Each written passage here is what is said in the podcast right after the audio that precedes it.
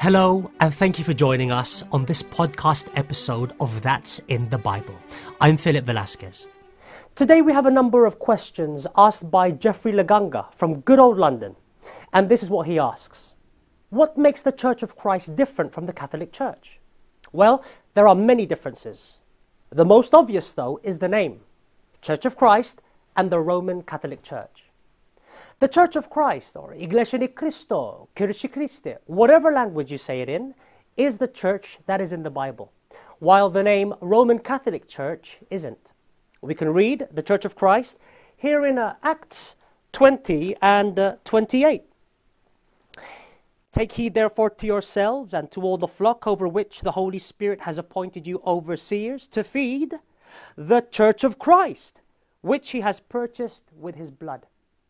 We can also read it here in um, Ephesians 4 and 12. This is what Apostle Paul teaches. The common object of their labor was to bring the Christians' maturity, to prepare them for Christian service and the building up of the Church of Christ. But, Jeffrey, the differences extend beyond the name. Differences can be found in the doctrines taught and upheld. Why? Because the basis of doctrines are different for the two religions. According to a Catholic writer recognized by the Vatican, what is the basis of the Catholic Church in regard to the doctrines and teachings they uphold? Let's read a, a book entitled Spirit of Catholicism, and this is written by Karl Adam. Without scripture, says Moeller, the true form of the sayings of Jesus would have been withheld from us. Yet, the Catholic does not derive his faith in Jesus from the scriptures. Dear friends, the Catholic Church, by their own admission, did not get their faith from our Lord Jesus Christ and from his gospel. Hence, we shouldn't be surprised to find out that many of the Catholic teachings or practices are not based on scripture or on the Bible. So, what do they base their doctrine on then?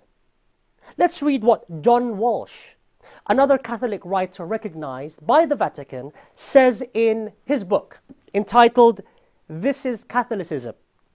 Here in uh, page 181, 182 to 183. This is what it says. Does the Catholic Church derive all her doctrines solely from the Bible? No. While most of the Church's teachings are contained in the Bible, some others are not. From what source does the Church obtain these other teachings? They are derived from the past pronouncements of the Church herself. This includes not only the works of the fathers and doctors of the Church, the letters and decisions of her popes, the minutes of her councils, the treatises of her principal theologians and biblical commentators, of her saints and mystics, but also the writings of hundreds of obscure bishops and forgotten priests. And we can read here in the footnote these evidences of the church's past teaching are collectively termed tradition. On what does the Catholic Church base many of her doctrines upon? Tradition, according to what we just read.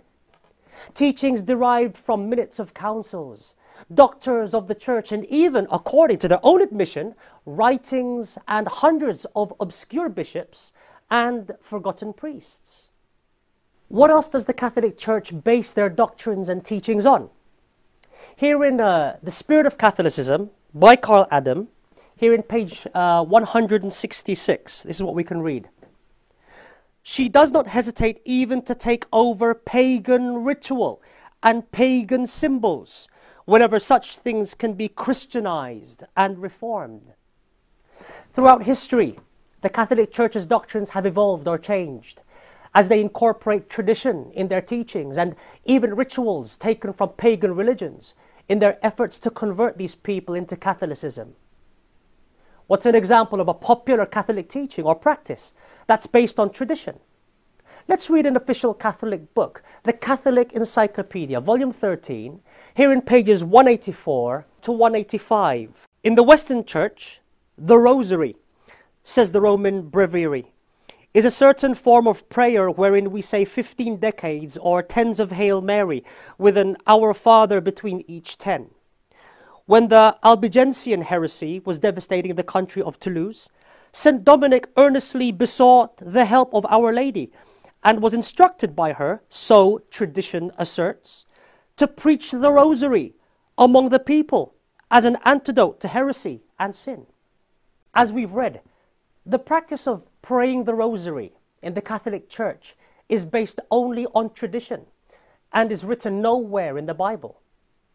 What's another example of a Catholic teaching or practice that was taken from other pagan religions and adopted as her own? The use of candles in praying for the deceased. From where did it originate? Let's read the same book, Catholic Encyclopedia, Volume 3, this time in page 246. This is what we're told.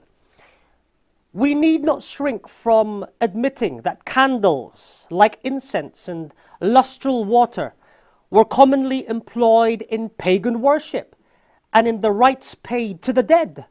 But the church, from a very early period, took them into her service, just as she adopted many other things indifferent in themselves, which seemed proper to enhance the splendor of religious ceremonial.